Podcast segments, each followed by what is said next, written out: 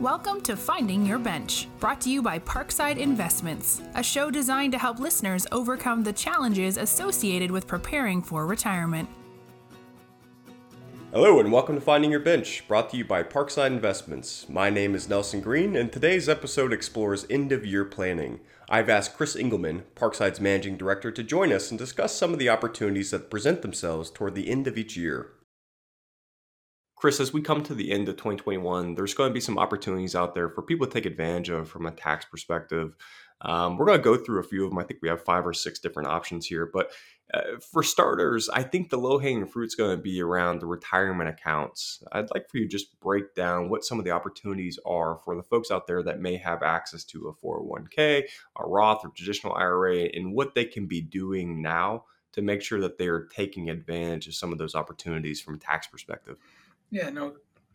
To the extent that you haven't maximized your retirement account savings, we would highly encourage you to do that. You know, whether that's contributing six thousand dollars to an IRA or contributing your nineteen thousand five hundred maximum to a four hundred one k plan. In fact, if you're over fifty, you're able to actually in- increase that from nineteen thousand five hundred by about sixty five hundred to 26,000 you're able to actually contribute on an after tax basis to a 401k plan that's sponsored by your employer. Additionally, if you work for your an employer that doesn't have a 401k plan or if you work for yourself, there may be other retirement options where you're able to save even more than that $26,000. And that's where it gets interesting. That being said, we're not tax specialists here, so I'd highly encourage you to talk to someone who specializes in after tax contributions to retirement plans. You know, it's such an important topic, but would you would you say it gets neglected by business owners simply because listen, you you are everything. You are chief marketing officers, your CEO, COO, and thinking about putting together a retirement plan for yourself is probably not top of mind for most business owners. You have any thoughts on that? Any conversations you've had with folks that maybe have started a business and and just kind of forgot about that simply because life got in the way? Uh, uh, life absolutely gets in the way of this, and and it's just sort of a question of carving out a little bit of a time to meet with the expert that has a specialty in setting up retirement plans for small businesses. There are plenty of firms that do this here. We'd encourage you to either bring your financial advisor along or bring your tax accountant along as a second set of eyes and a second set of ears for that conversation. But just spending a half hour or an hour can really save you 10, 15, 20,000 dollars in taxes along these lines. Yeah, too. And, and you kind of talked about this from a competitive standpoint. Hey, listen, the labor market is hot right now, right? People are vying for talent out there. Offering these type of plans to your employees may be another uh, you know coin in the bucket when you think about just how you're going to compete against some of those larger organizations.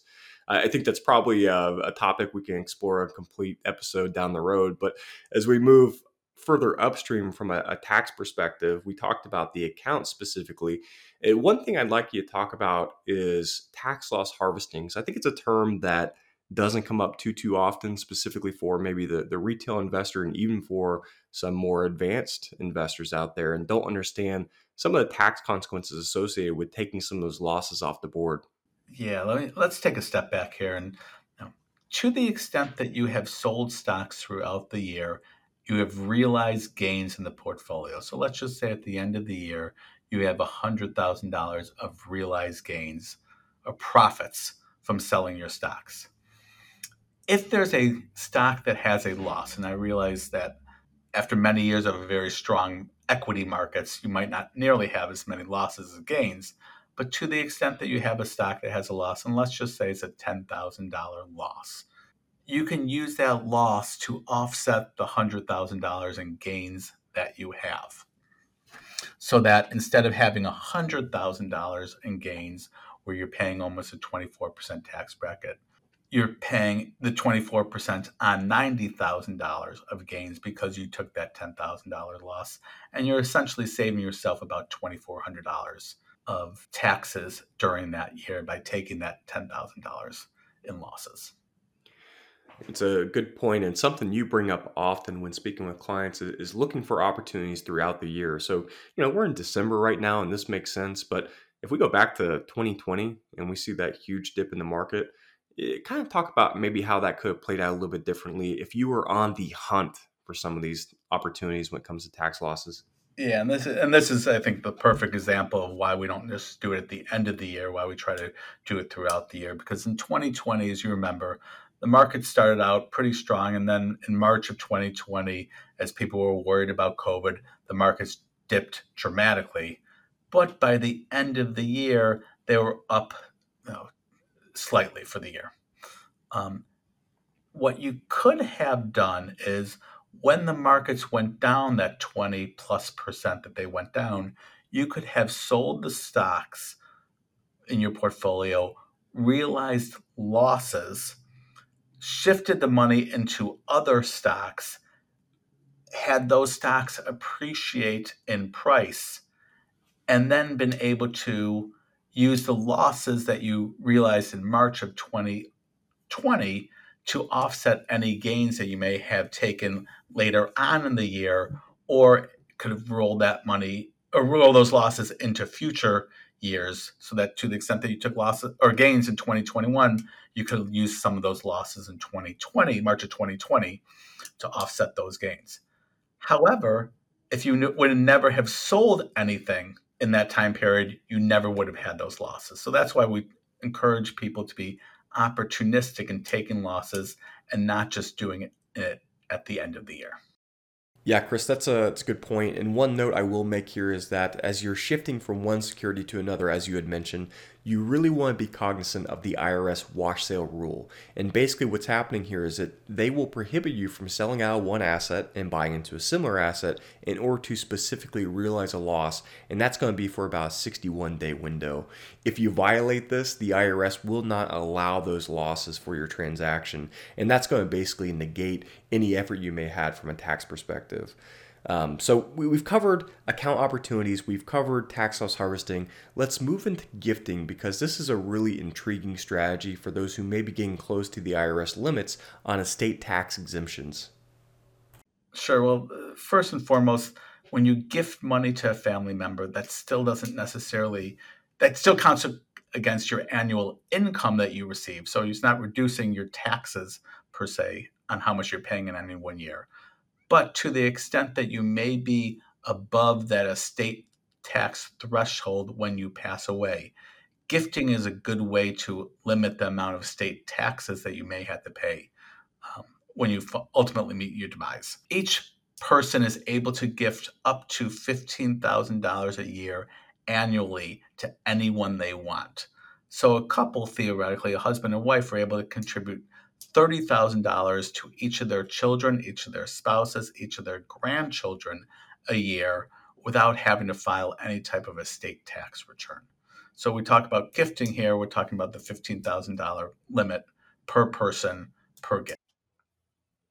Gotcha. And kind of going directly into this a little bit deeper, another way, another vehicle to gift is going to be a 529. And this could be, hey, you know, I have children, I have grandchildren out there that maybe have the ambition to go to college at a later date. Um, talk, talk about maybe leveraging some of these financial gifts, but in the form of a 529. Sure. So the 529 plans are tax free savings programs that are able to put money into the plan. And now, again, you don't necessarily save money in taxes going into it from your annual income, but that money gets to grow tax free. And you can, as long as you withdraw it for educational expenses and typically college expenses. Each person, again, is able to contribute up to 15000 per year to that 529 plan without necessarily brushing up against that 50, uh, the state tax limit. So, in theory, here, a couple is able to contribute $30,000 a year. Now, the one nice thing about 529 plans is you can actually prepay five years of a 529 plan. So, you're actually able to contribute up to a hundred. A couple is able to contribute up to $150,000 to each 529 plan per year for you can I guess I should take it back. You're able to contribute $150,000 to a 529 plan and then wait another five years to contribute another $150,000.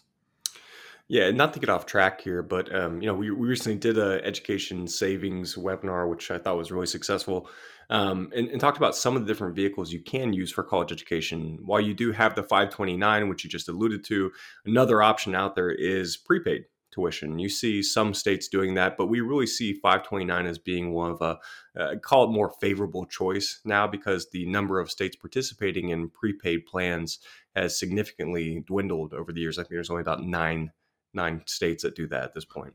Right. And the nice thing about a 529 plan versus a prepaid tuition program is a 529 plan will allow you to send to be used at any school out there.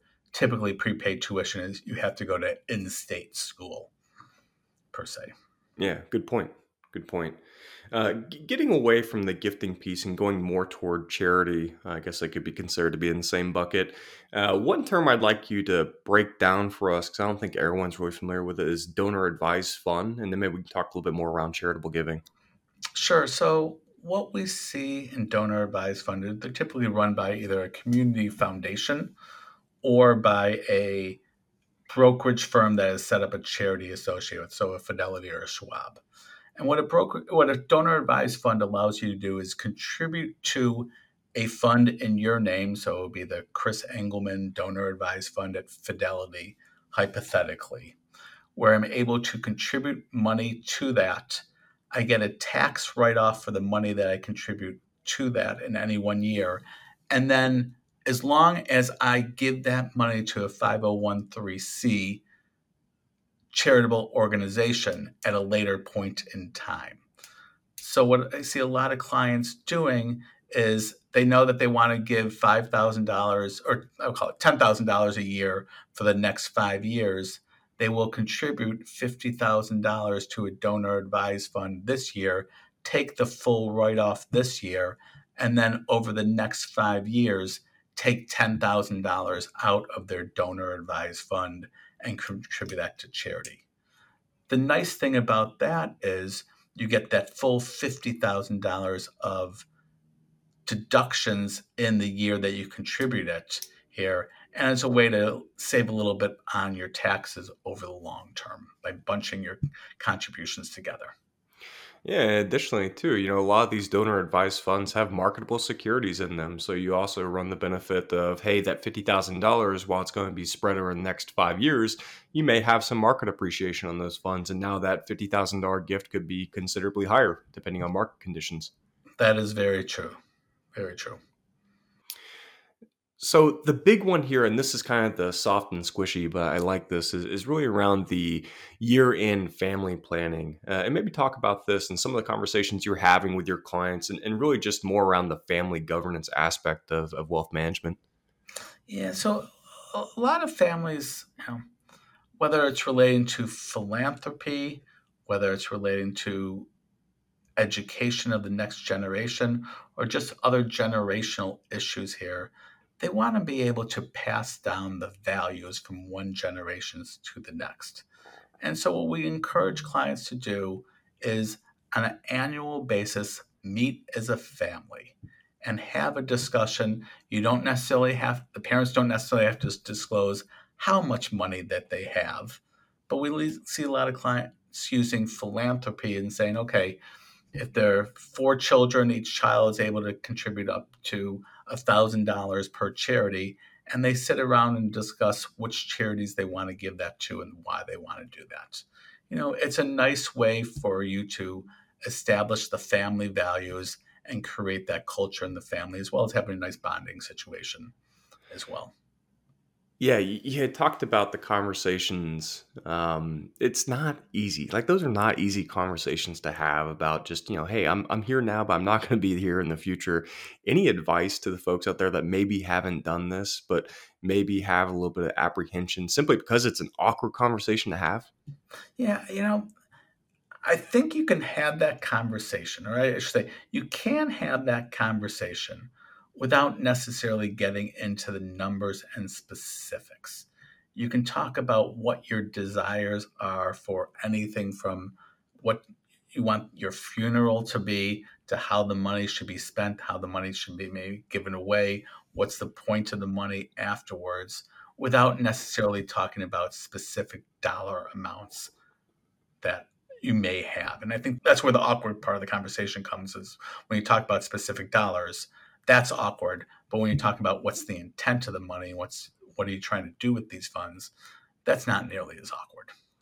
Yeah, I like this because we talk so much about the importance of having an estate plan and putting it together, whether it's just having something as simple as a will or having something a little bit more, you know, intricate, such as a trust. Um, but the conversational piece is really interesting. Um, I'm, I'm, glad you really touched on that. So, Chris, before we go, any closing thoughts just on end of the year kind of wrap ups for the end of the the holiday season? Obviously, it gets busy for everyone. It's easy for these things to fall through the cracks. Yeah, you know, there's obviously a lot of discussion in Congress right now of talking about them changing the tax law. And while we're not, I would say, big fans of change making tax moves based on speculation of what Congress may or may not do.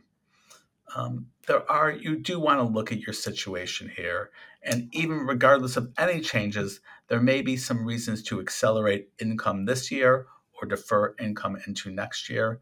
And so, just take a second, look at your situation, get a feel for what your taxes are going to be like this year, how that may change next year, and try to make any adjustments. Again, this is going to be at the margin, but make any adjustments that you may see fit.